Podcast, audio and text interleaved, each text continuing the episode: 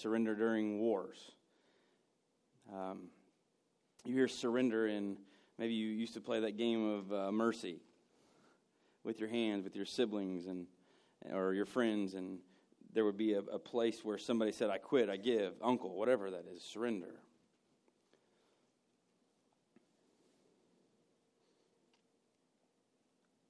We are on our last week of talking about money matters, and this week's sermon is Money Matters Vision. Where are we going? In your worship handout, if you have one, I made a grammatical error. I apologize. The connect groups in the very, very middle, the connect groups, we're actually not going to redo May. We're going to move to June now, okay? So the third, this week and next week, we have connect groups. The week of Father's Day, the 17th, we do not. I spent a lot of time studying this week. Somebody asked me how my week was, and I said, not too good. Why are we fake with people? How was your week? Oh, it's fine. No, it wasn't. No, it wasn't. And here's the deal. If your week really was fine, I would challenge this. I would challenge, are you surrendering to God, or is Satan just not concerned about you because you're not concerned with God? If he's not picking on you, the reason that I knew, I'm being dead serious here, spiritually, biblically, and doctrinally. Satan knows that this, in my 3.5 years of being lead pastor at Connection, or any time I preached before that, whenever Mike was here, this is probably the most difficult sermon I have ever tried to preach. Why? On a scale of 1 to 10 in your head, because we know ourselves really good, how good are you at fully, completely surrendering to the will of God? Don't answer out loud because you don't want anybody else to hear your answer, because I know what mine is, and you know what yours is. When we talk about surrendering to the will of God, and then we talk about, see, in order to get to where the vision is, where God has for us to go, you have to get on the train to go. And we've said this since we launched as a church in October of 2007, and we have seen it physically. Some people will come to Connection for a short time, but not everybody's going to take the journey with us, and that's okay. Maybe they're going to go to plug in. I recently talked with a couple that used to come to Connection. They came for about a span of 8 months. Do you know what they told me? They said Connection was like a safe place for us. God used Connection as a place for us to come and heal, and the situation worked itself out, and they are now plugged back in where they used to attend church, and they are doing it with the most utmost intensity. And they said, do you know how valuable that is in the kingdom of God? It's a place of rest, okay? Not everybody is going to see the vision done. Some of us will, as the Bible says, fall asleep. Some of us may die before we get there. I'm not here to be a downer today. But this is exceptionally, exceptionally challenging. Because I want one thing. I don't want anybody here. I don't want you to miss it. I don't want you to miss it. I want you to be a part. And some of you right now are going, well, vision, Matt wants us to be a part. You're not getting more of my money, Matt. We'll talk about that in a second. Let's pray. God, I just asked this morning, as I do often, God, you would just remove me and the image of myself from this stage. And God, that we may focus with the help of your Holy Spirit, that we may focus on what you want to do here. And God, I ask for every single person in here to not leave this building this morning the same as when they walked in. I pray, God, that you do works in us this morning, that you convict us. And God, that you convict me. May it be our prayer, God, that we want to know you more. And a never-ending thirst for your word. Amen. For those of you visiting with us, my name is Matt. I'm the lead pastor here. Yes, I preach in this every Sunday. So, while it's warm outside. I'm so glad that all of you are here. You could be 9,000 other places. If you woke up this morning early, some of you didn't know that the sun, it's actually dark, then the sun comes up. Some of you don't know that. It's okay. But I was up pretty early this morning, and I walked outside, and it's this time of year that I'm kind of a fall, winter person, okay? I like the summer, but I like to be in a pool or on a lake, something involving water. But so I go to the front door this morning, and I'm testing the humidity of it outside, and I went, and I'm like, well, I could breathe in. Yesterday morning, I woke up, and I thought you could, take a spoon and just start spooning out the air and eating it. It was so thick. So I'm not a huge fan of this, but it was an absolute beautiful morning. God's blessed us with some rain.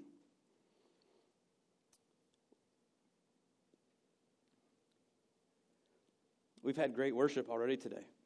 You've been ministered to in song and lyric already. Just talking about God, talking about the surrendering of us to Him. And please understand me before I preach this sermon that I believe that God wants to do some amazing things with you this year, and I believe that God wants to do some amazing things through you, and He wants to do some amazing things, things that we cannot even comprehend through this church. Not because we're special. We're not special. But because we are going to be a group of people that agree to go. We have to. Because if you look at statistics, in Jefferson County, there's 100 churches. This number should scare the snot out of you. 11 of those 100 are growing. How about them apples? I will refuse to be the spiritual leader of this church and to remain stagnant and stale and us not to do anything. That is not the gospel of Jesus Christ. Jesus did not tell His disciples, hey guys, just chill till I come back. He says, go to the four corners of the earth and make disciples. We will continue to do that here. What's vision? What is a vision? Man, I can see. I have 15-20 vision, or I have 20-20 vision, or some, I don't even know what it was like. What I can see. This is a spiritual thing. God gives the gift of vision casting to other people, but most often it's the leaders. Okay, it's the pastors. They cast the vision of where we. You know what? You're sitting in a vision right now. It's just a vision that's happened. It's come to term. We're sitting in a building. People 8 years ago. If you were with us 8 years ago, I brought 2 T-shirts to church because we had to work. Instead of chairs, I can sweat in air conditioning. Okay, but I would bring 2 T-shirts to church. When we had a vision, maybe one day, God, maybe if it's not your plan, we're going to stay in this school. And then the vision came to life. What a blessing. What a blessing. God has led us to do many things. He's led us to do different community leavens. He's led us to really, really differentiate and find out where the need is in our community. We've changed some things. We went to 2 services instead of 1. I'll be perfectly honest with you. Mike and I both, he used to preach at the 4:30, and now we moved it to 9 to 11. Can I be really honest with you? It would be real easy to preach one sermon and go home. But I don't feel that way. Because I know that we can't come to. We had a dunk party a couple weeks ago. We had people sitting on the floor. We're out of room. This is awesome. Somebody asked, well, what are you going to do? I said, I'm going to make all these windows to where you can open them, and I'm just going to start lining seats outside, like in the old days, and they listen in from the outside. I pray that Connection is a place that people are not dying, but they are anticipating that when they come inside, it's not Matt, it's not the music, it's not Jack, it's not any of the other leaders, but it's the encounter of the Holy Spirit that they leave changed. And if you lose sight of that, if you put on a blindfold and can't understand and look at vision, Satan has you exactly where he wants you. If nothing convicts you in this world, in your everyday life, there's something wrong. The Apostle Paul, the greatest missionary on planet Earth probably ever, he says, I die to myself every day. What does that mean? He was convicted of his attitude, of his actions, of his words, of his habits. He was convicted every single day. And instead of ignore them, he says, no, I want to see what God has for me. Jesus didn't say it was going to be gumdrops and bells going off. Paul died because he loved Jesus. We are fortunate that in the next month we're going to celebrate Independence Day in a country that is free. You do not have to go through any type of guards to come in here. It's free. But vision. The leadership team at our church is known as the lead team. And let me tell you something. We do not take this job lightly. When we pray for something, we pray for something. Every single one of you, by somebody in our lead team, has been prayed for before you came to church this morning. It's serious. Because we want to see God move like we've seen him move in our individual lives. We want to see that. We meet together and we seek where God wants us to go. Where does he want us to go? See, that's a scary question that we don't want to ask. God, where do you want me to go? Or maybe this, what do you want me to do? Or maybe this, after the sermon's over, you can see all this stuff, and you're going to have this question, and I pray that you do not sleep until you answer it.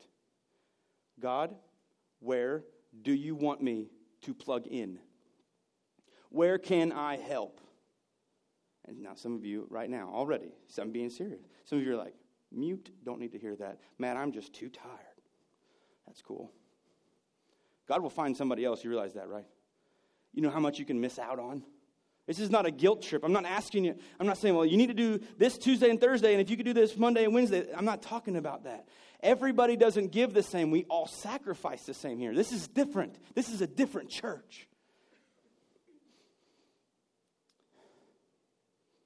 You see why this has been hard for me the whole week? This is real fun, huh? I just wanted you guys to jump on the boat with me because I've been dealing with this stuff all week. Because God's like, what are you going to do? How are you going to give? What are you going to do with this? What are you going to do with this? If you have your worship handout, I want you to open it up to the first page and look at the blanks and fill this one in with me. Look at this. What does God want to do through Connection in the next year? Matt, why in the world are you asking me this question? I'm not God. I can't answer this question. What does God want to do through Connection in the next year? So I thought about this for a long time, and I wanted to give you. I can give you a Sunday school answer right now. You ready? God wants us to love the people that come into Connection, love the other people that we meet outside of Connection. We're supposed to love people that go to any other church or any surrounding counties, and we're supposed to serve people, and we're supposed to love them, and we're supposed to, the Bible says that we're known by our love, and we're supposed to invite them to church and read the Bible and pray and ask your neighbor, you know what, when's the last time that you talked to your neighbor about God?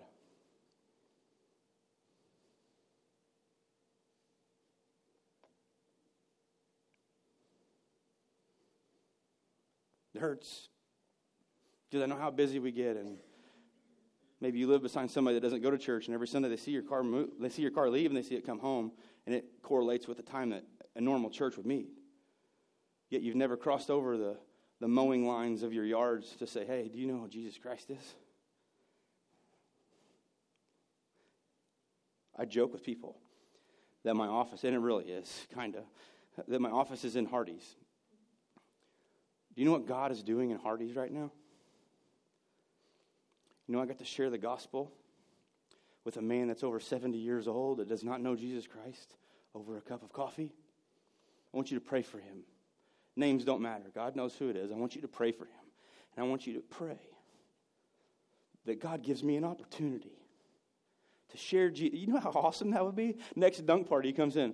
I'm one of Matt's coffee drinking buddies. God uses coffee.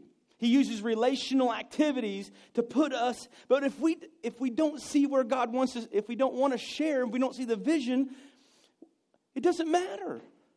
Because if we can't see it, we're not sharing. It would be a very, very difficult thing for me to see probably if I handed out cards to any church, not just this church, and asked this one question. When is the last time that you intentionally brought up a Jesus conversation with somebody? It's hard. I know. It's like, I'm introverted. Again, Jesus told his disciples to do one thing, two things. He says, go and make. Go. We have to talk. What does God want us to do? What does God want to do through connection? You know the only way that we can find that out, and I can find that out, and our lead team can find that out? You know the only way that we can find that out? We have to seek Him. So if you're not being intentional in your faith, you can't see the God's vision. It's blinded from you. You can't go there. But what does God want to do with connection this year? Just starting this year. It's not just a 12-month thing. It's not just an 8-month thing we have, or 7-month thing we have with the rest of the year. I shared my vision about connection a month ago, that I believe God is going to use connection in some way, shape, or form, use connection to help impact the whole southern part of this state, 70 and down, Interstate 70 and down. I had a person come up to me after that church service, and she looked at me dead in the eye, and she said, "You pray for the south, I'm going to pray for the north. We're going to reach it all." Deal. Watch this. When somebody makes a comment to me, it refreshes my soul, because do you realize that you can't make that comment without a heart that sees vision? See, we put God in a box.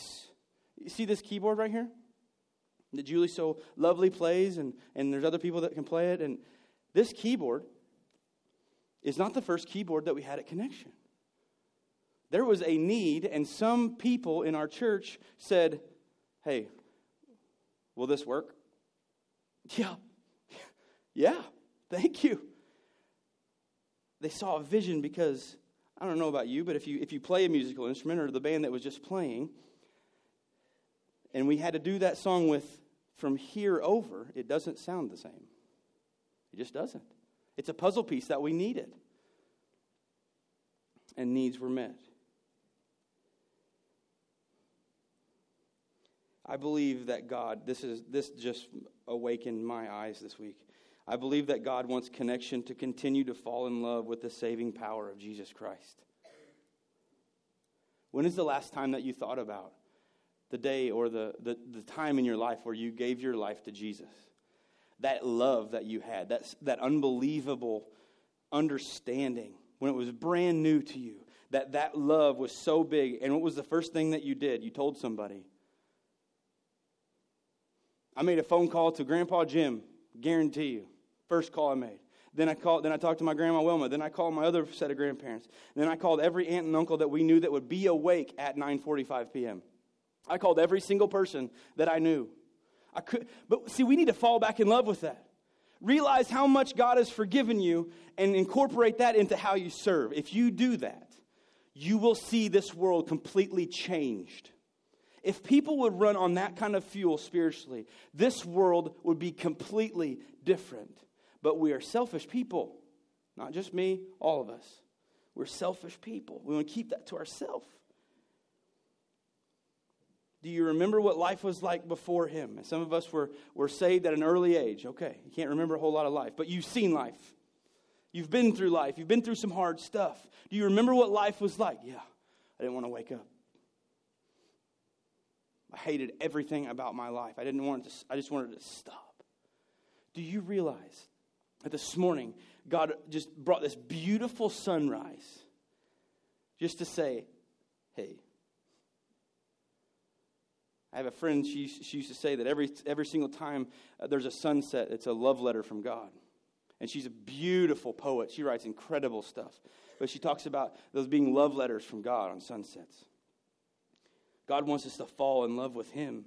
We need to remember three things. We need to remember the grace that we've been given, the forgiveness that we've been given, and we need to learn, again, people as a church. It's not enough to God to say, "Hey, I'm sorry," and you're just sorry that you got caught. The Bible talks about true repentance, turning from that junk.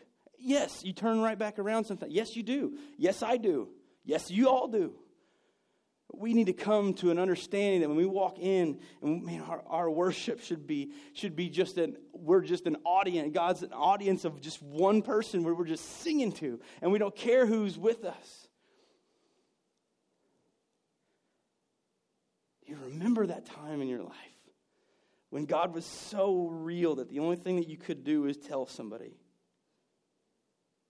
You realize if you had the cure to all cancers in your pocket, and you came across someone that had that, and you had an infinite supply, that you would give it to them, right?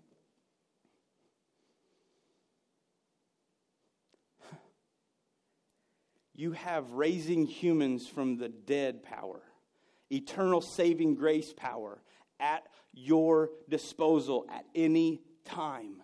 And as good as an all-cure cancer thing would be, you have something that's eternally more powerful. But we have to share it. Man, I hope you seriously pray for that guy in Hardee's. That guy makes a profession of faith in Hardee's. I'm going to probably run around the restaurant. Because you know what people have told me about him? He'll never listen. He's over 70 years old. You can't tell him anything that he hasn't already tried to not understand. I said, you don't know who God is. He saved a buddy of mine that people warned me not to talk to him about religion. And they call it religion. I talked about a relationship with Jesus. There was one night I came to the dorm. Me and my buddy had been to his house over the weekend, and we had prayed for this guy. Man, he was hard. Hard partier. Hard. Wanted nothing to do with God. And we walked right by. He was a baseball buddy of mine. He walked by his room. His room was right here. We walked to the end of the hallway and went into our room. We were sitting down there. We were unloading our clothes as quick as we could because we wanted to get to the matter at hand, which was playing PlayStation. The important things in college. And we got our clothes put away, and I had just pushed the power button, and I hear it. And this dude had a look on his face that he was terrified. This guy is a big, strong guy. 94 miles an hour with a fastball, kind of tough. And he comes in our room, and he said, I don't know what's different about you two. But I need what you have. And at 3 a.m. in the morning, it's college hours, okay? 3 a.m., B.J. Adams gave his life to Christ. You know who the first person was he called? You're thinking 3 a.m. Guess who he called? My mom and dad. He said, hey, I know what you're talking about. But it was all because I shared. Don't dwell on the opportunities that we've missed. Look at the future and what we can do. Look at the next blank. What does God want to do with you in the next year? Oh, no. See, I'm cool with this if we talk about what God wants to do. But it's this whole involving me thing that I think is garbage. God's God. He can do what he wants. Yeah, he can. You realize that he lets you go on co-mission with him. Mission, Missio Dei. Hey, that's Greek. Anyway, I know a few other terms, but that's about it. Okay, Missio Dei is mission of God. The Great Commission in Matthew 28, God grants us on His opportunity favor that we get to go on co-mission with Him.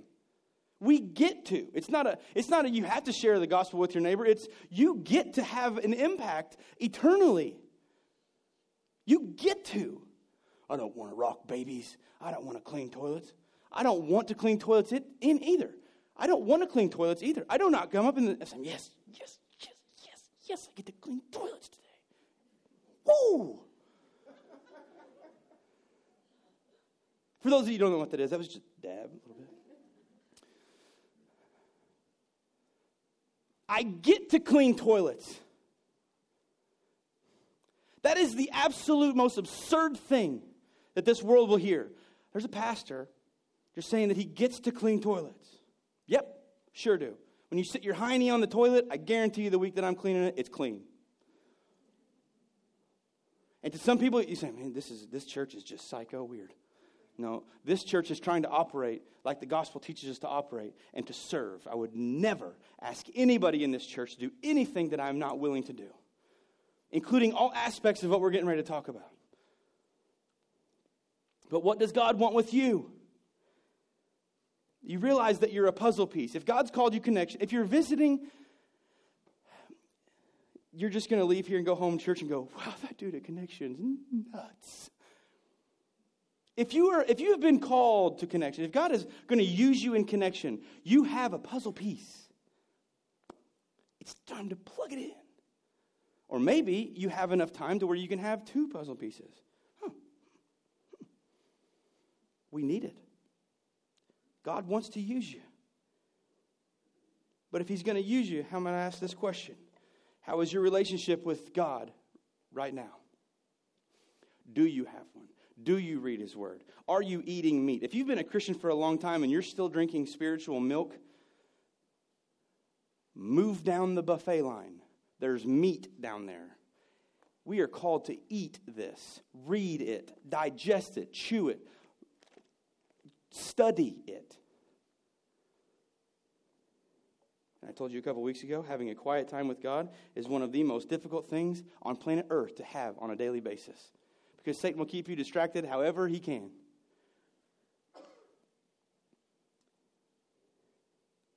You're here for a purpose.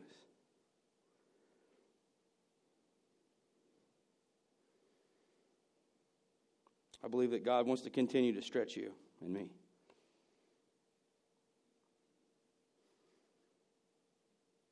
If you have your Bibles, or you want to power your Bible on with your phone, we're going to be in Proverbs. It's just to the right of Psalms. We're going to be in a familiar verse. I don't think I've ever done this before. We're going to look at one verse, but we're going to look at three different versions of it. So look at Proverbs 29:18, and I'll show you something that I think God wants us to hear this morning. Look at the screen, please, at the first one. This is from the King James Version. This is how I memorized it. Okay? Where there is no vision, the people perish, but he that keepeth the law, happy is he. Now, some of you, if you've never read the King James Version, it does read a little bit differently. Okay, and there's some these and thous and bits. And some of you are like, I already lost. Okay, so we'll just get here. In other words, the people. Where there is no vision, the people perish. I do not know how else to tell you this. But it's not necessarily that the people perish. But because there's only 11 out of 100 churches growing in this county, it means this. If God's vision is not tried and attempted to be followed, the church will perish. It's sad. So how do we fit in? This may shock your little pants off. Ready? We go to them. And we create a network with them. And we help build them. And we help.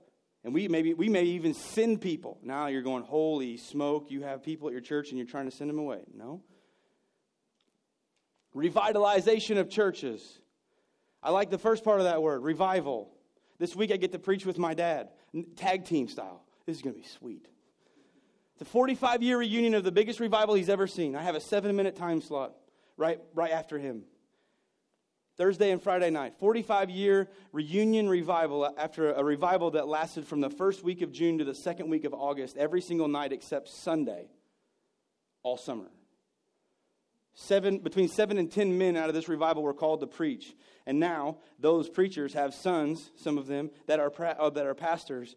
And I get to follow my dad and preach. And he says, what are you going to preach on? I said, I already know. He said, what's that? I said, I pray that Illinois, my church, me, your church, your people, ask a question that Moses asked in the Old Testament. He goes, you're going Old Testament on this? I said, yes. He goes, what are you gonna say? He goes, you got 7 minutes, man. We're pastors. I said, I get it. 7 minutes. Concise, right? I said, I want to preach. I'm just gonna say a couple things. But it is my prayer that our people in our church, me, myself, everybody that is involved in an evangelical church in this area, answer the question as Moses did when God says, what do you want to see? And Moses said, I want to see you. I want to see you.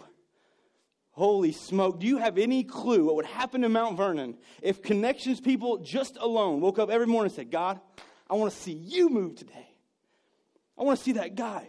I want to see that guy at Hardee's get saved. I'm telling you. It might be a chain reaction.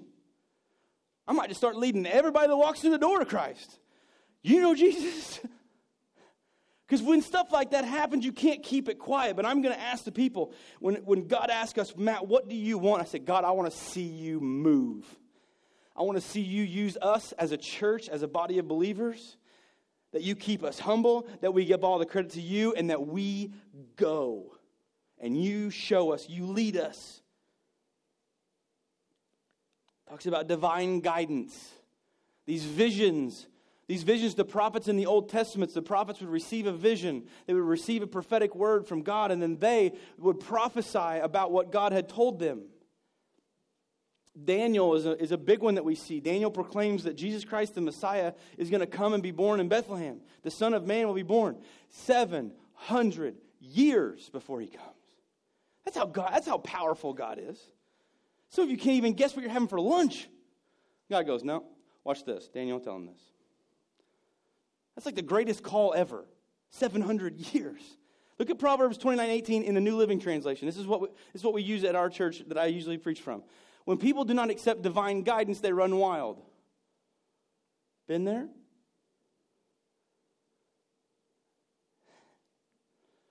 Nobody's had a Jonah time in life. God says, go here. Jonah goes there. We like to go anywhere but there, right? God says, Matthew. God can call me Matthew, okay? He says, Matthew, won't you be a pastor? No, God, I will go to Africa, but I will not be a pastor. I will do anything you want me to do, but I won't be a pastor. See, we don't accept divine guidance. I recently heard of a man that is, he's in his 70s. I met with a spiritual mentor of mine this week because I needed to. I just felt beat up, haymakers from Satan all week long. I woke up today, literally, one of my first words I said, not today, Satan. Not today. God has already defeated you. You're not going to mess with this. It's going to happen this morning because God is in control.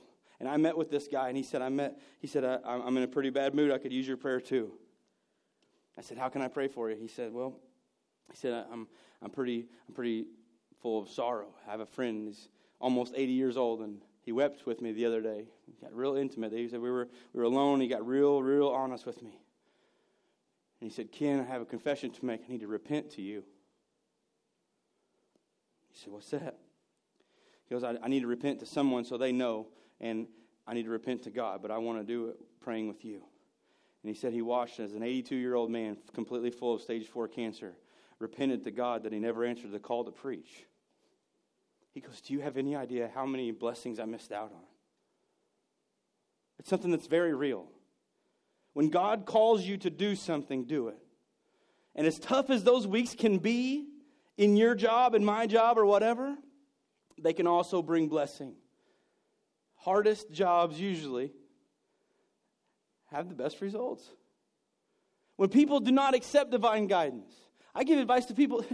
Somebody asked me a question one time, and I said, well, I think this. You ready? This is just way intelligent stuff. You ready? They asked me a question, and they said, what do you think? I said, I think you should stop breaking the law. They got like 5 speeding tickets in 3 weeks. They go, what do you think? Do you think the cops are out to get me? I said, no, I think you should stop breaking the law. Rocket science. Okay, that's like 36 on the ACT smart, right? Stop breaking the law. These cops are just out to get me. No, you have a Hemi in your Dodge, and that's a problem. Your right foot weighs 20 more pounds than your left foot does. It shows. You've got 5 driving awards in the last 3 months. When people do not accept divine guidance, they run wild. In a time in your life when you did not want to do what God wanted you to do, you ran the other way. But whoever obeys the law is joyful. Notice he doesn't say happy. Happy is not an adjective of a follower of Jesus. You have joy that overcomes, that you can't understand. Tim Keller, some of you have been with us long enough that you remember Tim Keller is an author of mine, or author of mine, no. He's an author by himself, and he wrote a book called The Reason for God. And I was taking care of Laura Davis's house whenever she went up to Springfield, and I walked in to one of the rooms, making sure all the lights were off and everything, there wasn't any water running or anything, and I went into her and Mike's bedroom, and there was a sign over her buffet where she got ready in the morning.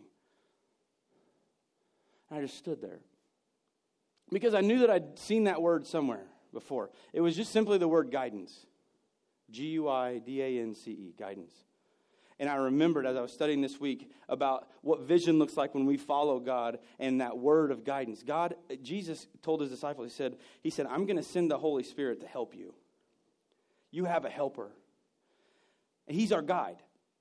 But when I looked at the word guidance, I was reminded of what Tim Keller said. He talks about the dance of God, and when we're in God's will, that God dances over us, and it's one of the most lovely written pieces of literature I've ever read in my life. But if you break down the word guidance, if you're in God's will, you can take guidance and break it down. It says, G, God.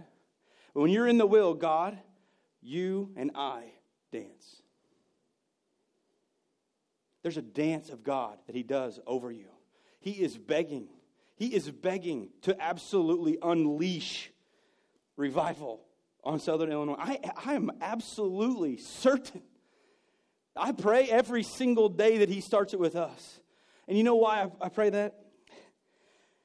It's because I hear a lot of different things. I have prayer requests. I meet with people, and there's a lot of stuff that's going on. I said, God, will you just use our hurts? Will you just use what we got gone through? And that you just spread Jesus all over this place, deep.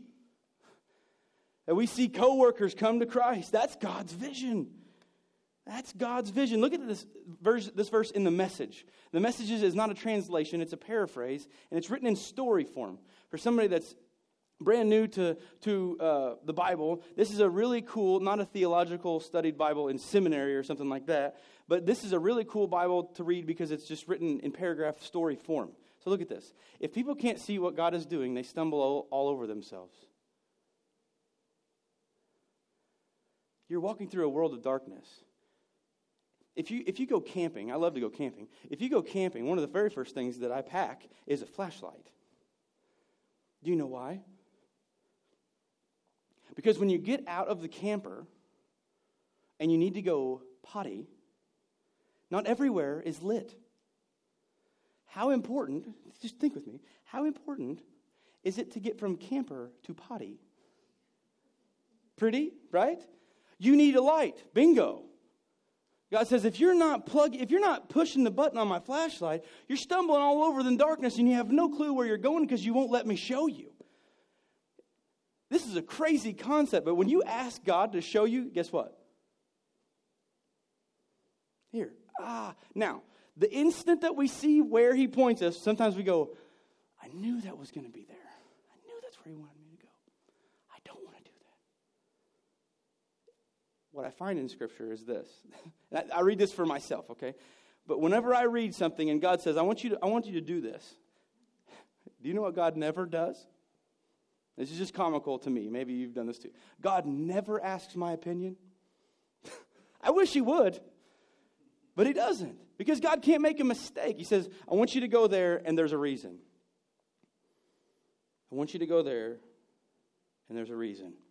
But when they attend to what he reveals, they are most blessed. Do you see that this is a promise? God says, if you trust me, you have an argument with your wife, I'll help you work it out. Realize that you both have been forgiven of a whole bunch. Communicate. Get together. But when we as a church seek to do what he wants us to do, what will God do? The answer is not in a necessary figurative what. It's, do you know the possibilities? And that answer is no. I mentioned earlier that I preached 2 sermons a Sunday. I will preach 7 if it's necessary. I don't care. I will preach all day long. And we run hour and 15 minutes, rotate. Hour and 15 minutes, rotate. I will preach all day. I will do whatever I have to meet the needs. If we're running 7 services, folks, we're going to build somewhere that way. Okay, just a big expansion, whatever. And maybe we can have 3. Connection is not going to be a church that sits in here and runs 1,000. Connection could be a church that we have people come in, we raise them up. They become what Maxwell says are 8, 9, and 10s in the law of the lid. They're very mature Christians, and they're A students if you were going to do grades. And when some church comes to us and we're going to start working with them, and they said, hey, we have this area, and we don't have a person that's above a C, that's when we don't send B and C students. We come and say, you want headhunter status, you take anybody you want here. and they come into a church that they say, hey, I'll go. What would God do? What would God do? This is me for you. The next blank's on the worship handout. I want you to do this. We are going to do this. We were going to pray. Some of you have talked to me that you have a spiritual gift of what's called intercessory prayer, where you pray for other people. I want you to do this. I want you to pray for our leadership, and I want you to pray for every single person in this church. You don't have to name them all by name. God knows what they're doing. God knows who they are. We will pray. And by pray, I mean this.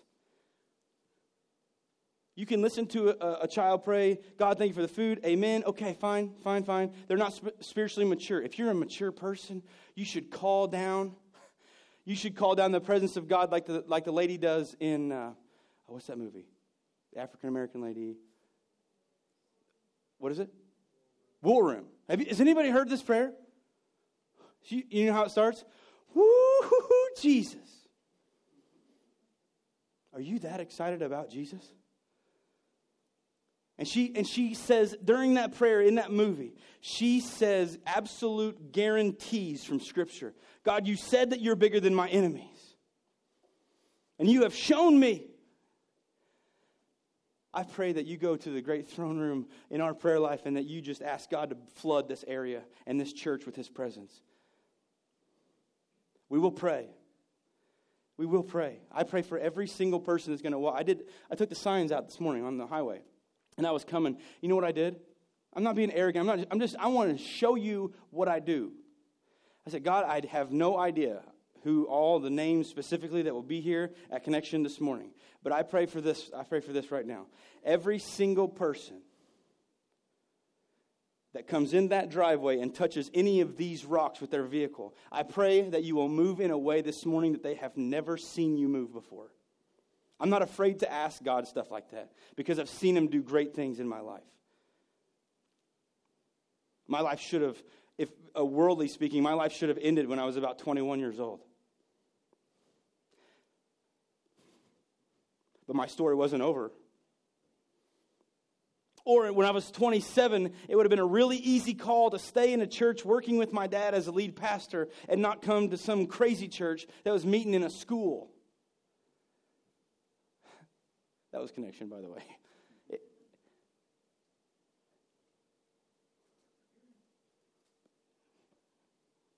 I'm here today because I had a family that did that for me. No anything else. We will pray for our church, our people, our leaders, its members, the attenders. I started a new thing on Mondays. If you want to join me, please go ahead. Tomorrow morning, set your alarm. Tonight, before you go to bed, after your alarm that you want to get up, set your clock for 10:02 for your alarm to go off. And we're going to join a group of people in Illinois that are doing this. But 10:02 lets me remember Luke 10:2. The harvest is white. That God would send laborers into the fields.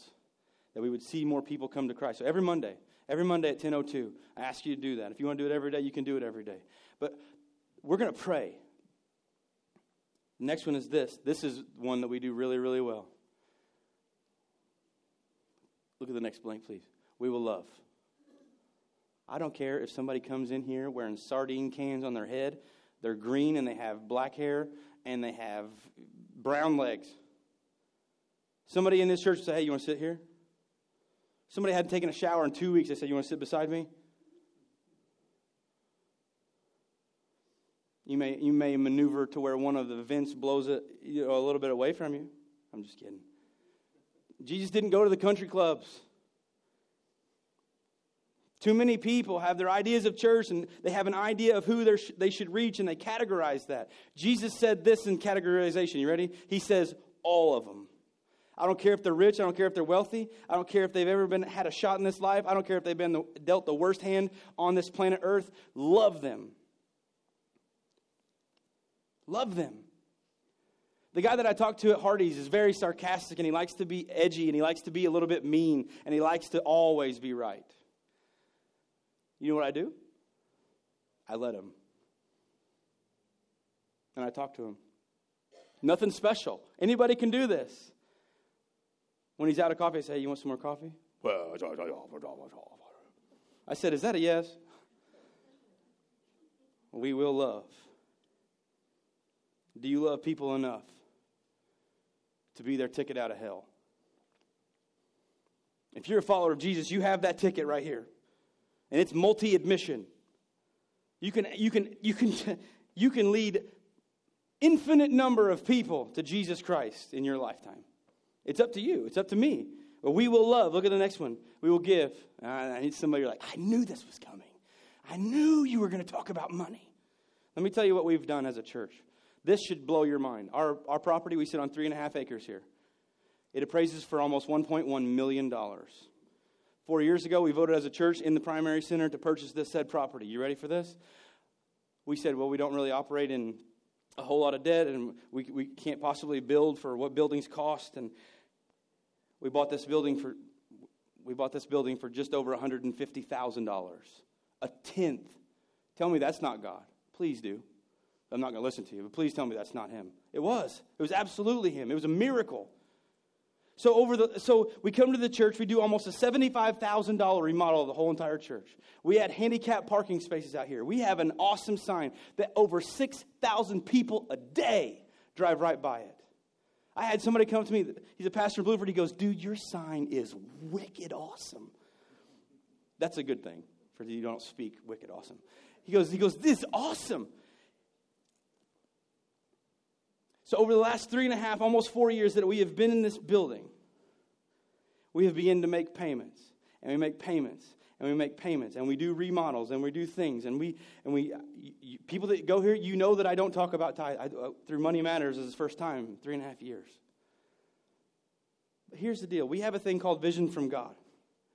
And vision for God is a thing that you can give online with PushPay or here at church. You can designate it with the offering out there. This is what it's not. It's not a tithe. The church operates and pays things off of a tithe. This is a gift. You say, man, I give 25 cents a month. We'll take it. Absolutely. I know people have physically sold things in their house they did not need, and they gave that money to Vision for God because they understood the vision of where the church was going. Now, we're scheduled to pay this church off about 25 years ahead of time. Not bad. You don't think that's that good? How about you do that with your house? You cool with that? 25 years ahead of time? Sweet, right? This is what we owe. We owe just at $100,000. We have done remodel, we have done sign, we have done concrete, and we have done all kinds of these things of upgrading the church, taking care of what we do, taking care of the church building. And we owe $100,000. I'm going to tell you something that really scares me to death because I don't talk about money that often. What if we paid it off by December? I'm not afraid to ask things like that because God's bigger. Maybe some of you, somebody's sitting here right now, and I'm not joking about this. Somebody's sitting in here and you say, I could probably do that this week. Do it. Because we could take the money. Now watch this. Why do you want to pay off the building? Well, you take $1,000 a month that we pay for a building thing, a building payment. You take $12,000, you add it to our community lovin's. Now ask me how almost $20,000 impacting the community for a year happens. You want to talk about moving some stuff, doing some things. We have to go. He said, well, I can barely tithe. No, you can always tithe. Always. You have priorities. I have priorities. Yeah, I want to get that new AR. Me too. Right? Me too. I'd like to have that new shotgun. Me 7. Me too. I'd like to have new golf clubs. Yeah, I'd like to have a membership. I'd have all these things. But we have to give. It's part of it.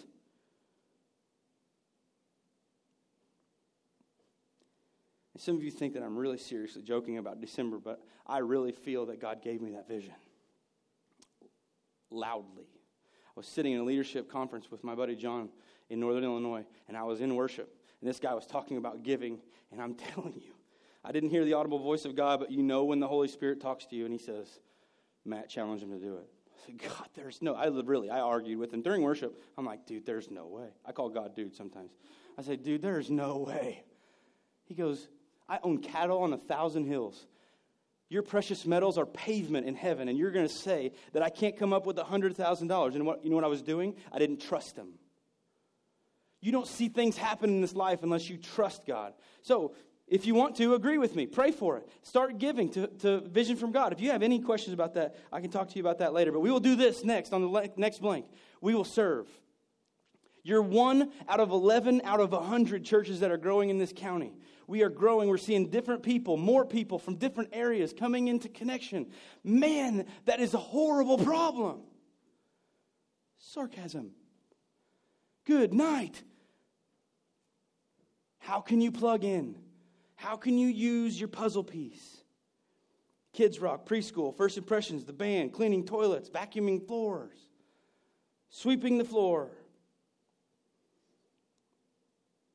The vision for Connection is that we will serve, and we will serve along like-minded churches to help them, to network with them, to raise up leaders and send them so that the gospel of Jesus Christ can travel, that people become so emphatically in love with the gospel of Jesus Christ again that they can't not help say it. They can't not help but give it away. We will serve. But I can promise you this. Some of you are thinking, man, you can get up here and you can say all that you want. Listen, I promise you this. I told you all ago that I would never ask you to do anything that I was not willing to do. And I promise before you and God and my wife that I will do all four of those. I will give above my tithe. I will serve. I will love. And I will pray. Look at the very last couple verses that you have on the screen with me. John, I tell you the truth, anyone who believes in me will do the same works I have done. This is Jesus talking. He's talking to the disciples. He says, anybody who believes in me will do the same works I have done, and even greater works, because I'm going to be with the Father. Jesus is going to send the Holy Spirit. Look at this. Look at verse 13. Do you trust how big God is? Look at this. You can ask for anything in my name. He's not talking about getting a Ferrari. No. This is not name it and claim it stuff. Not at all. God says, if you want to have trust and you want to put faith in me in a scary way, and it scares us carnal people, you can ask anything in my name. You know that I prayed for BJ for 5 years, and I claimed him. I said, God, your son died on the cross for him. I just pray, God, that you would help him understand the gospel. Help him understand. You know, that there were really days that I said, I don't even know if this is worth the time, but God, please reveal yourself to him. Please reveal yourself to BJ so that he can become a Christian. You can ask anything in my name and I will do it so that the Son can bring glory to the Father. It's not about us. It's all about God. Man, it's so awesome. It's all about him.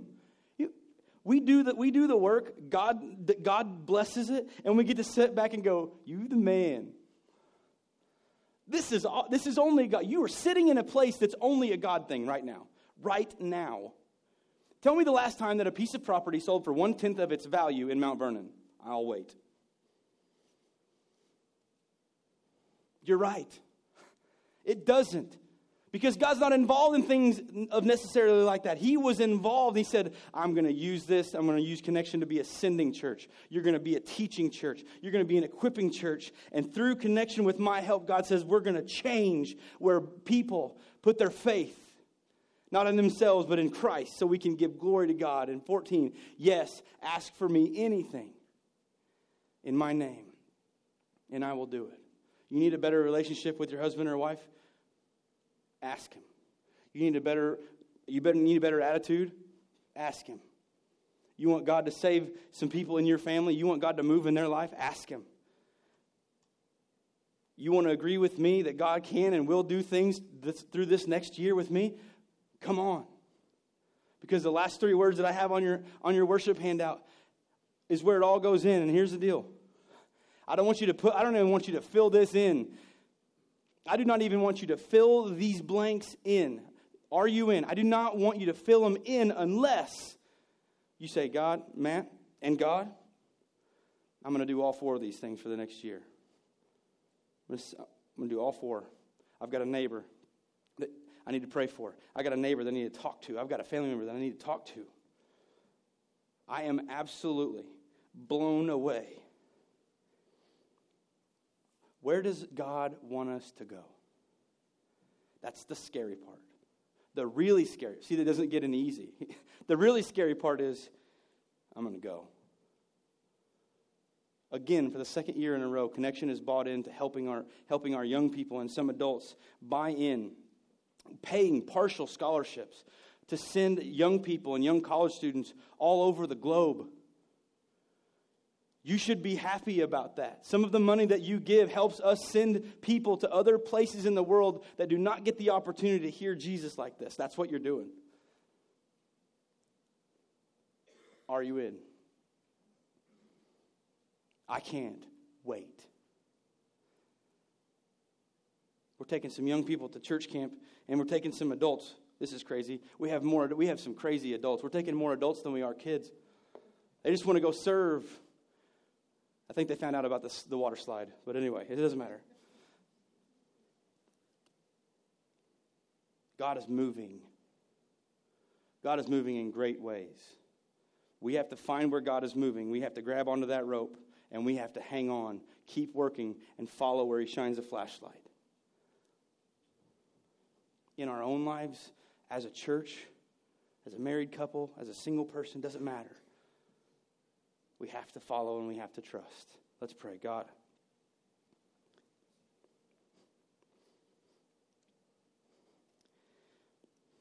I have seen you do incredible things with my eyes. What I'm asking for, God, in this sermon has nothing to do with the famousness of Connection, but it has everything to do about the worthiness of you. God, anything that we see that you do, God, that we give credit to you. I ask, God, in your name, in your Son Jesus' name, that you take people in this church to a spiritual place in their daily devotion with you that they've never been. That you give them a hunger for the word that they've never had. That they pray like they've never prayed. That they give like they've never gave. And that they serve like they've never served. God, I pray that you allow Connection. That you help Connection to get on your vision. And God, that together with other churches even, that we can impact this city, this community, this county, the surrounding counties, God, that we can work, that we can see you move. God, we are begging in Jesus' name for a revival to fall on this land. God, may it be said of us that we love you and we served you. And that after we're dead and gone, that we have left a legacy that includes the very first thing was this: I will follow where God sends me. God, we love you, and we're so thankful for today. In your name we pray. Amen.